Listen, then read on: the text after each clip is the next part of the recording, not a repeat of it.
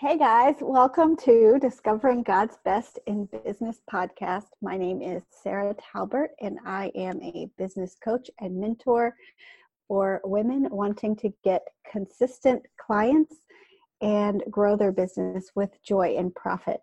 I help them clarify their offers, grow their audience, and book consistent clients.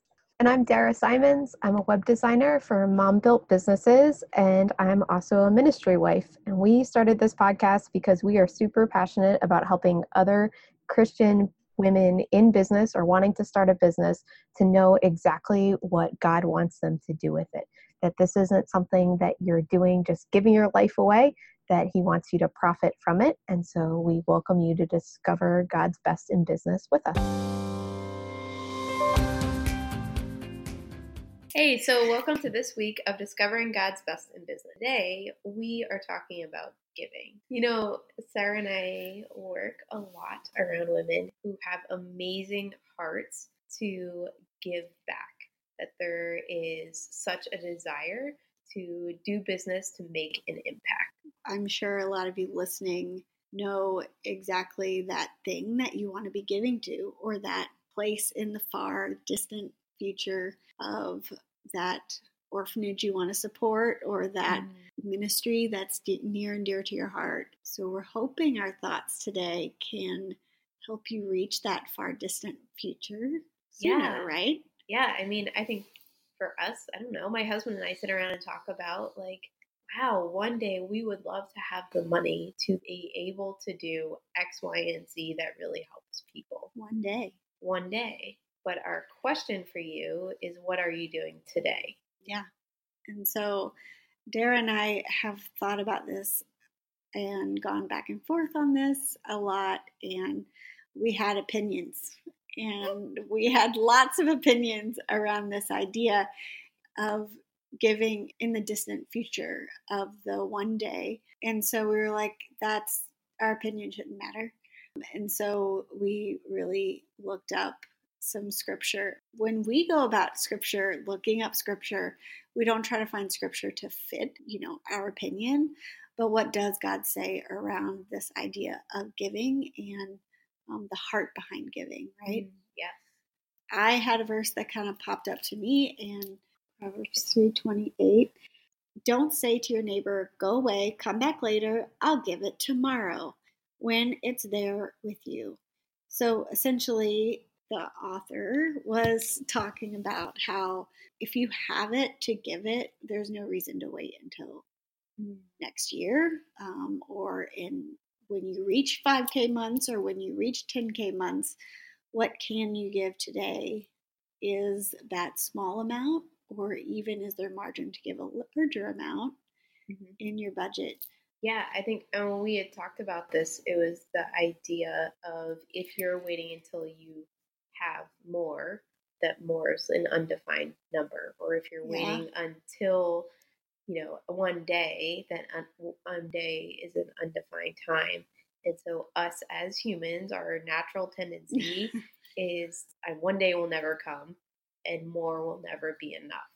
And so, if we're constantly putting off the idea of giving, then it like you just have to look at yourself. Will you ever do that? You had another verse that you had talked about. Where your treasure is, there your heart is. And so if you find it important enough to give one day, then you can find space to give it today. Where is your heart today? And it doesn't have to be building large orphanages mm-hmm. or building huge things on your own and your own one gift. Mm-hmm. Um, and that's the beauty of giving today is that God can take that small gift that you give and use it for what He wants instead of your own wanting to give a large amount. Mm-hmm. And Dara's got an incredible story about that. I had interned at a pregnancy resource center, a nonprofit, when I was in college. And when I graduated, I went to go intern at a different nonprofit. If you have not been around the nonprofit world, then you may not be aware that they don't usually pay well. That's just, you know, like when you're raising someone else's money, there's usually not a whole lot extra to go around. And so I was an intern and therefore not subject to labor laws and making uh, pretty much nothing.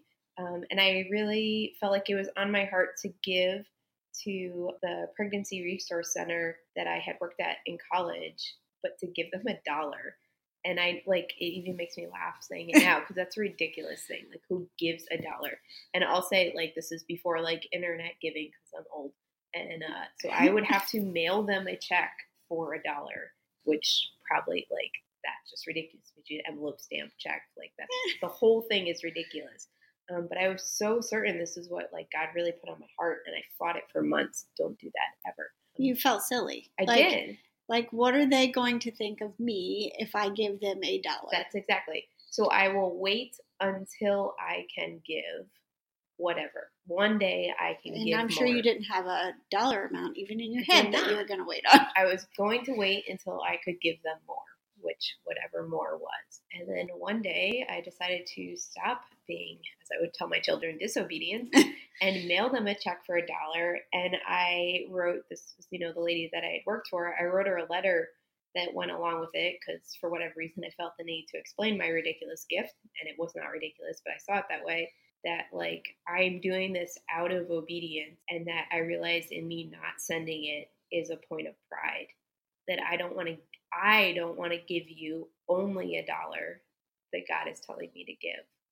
And I think so much when we put off thinking that what we're doing isn't enough, it's because we're ashamed of the fact that we can only give so much when really you don't like one you don't if god's telling you to do it do it. That's just kind of a good rule to follow in life. I think so. yeah. I mean like obedience right? Like if you're not going to tell your kids to do something stupid well sometimes i do because it's funny but like in general the whole point is that like we protect our children Yeah. and we do what's best for them. So if you feel like god's showing you something to do then there's a reason behind it and often putting our own pride aside and thinking, what will they think of me if I only give? Or, like I thought, this is ridiculous. What are they going to do with a dollar? Yeah. Um, but I have no idea. I mean, I know now that like the importance of that was in me seeing how much pride can be wrapped up in not giving, and there's just importance in the giving. That's it.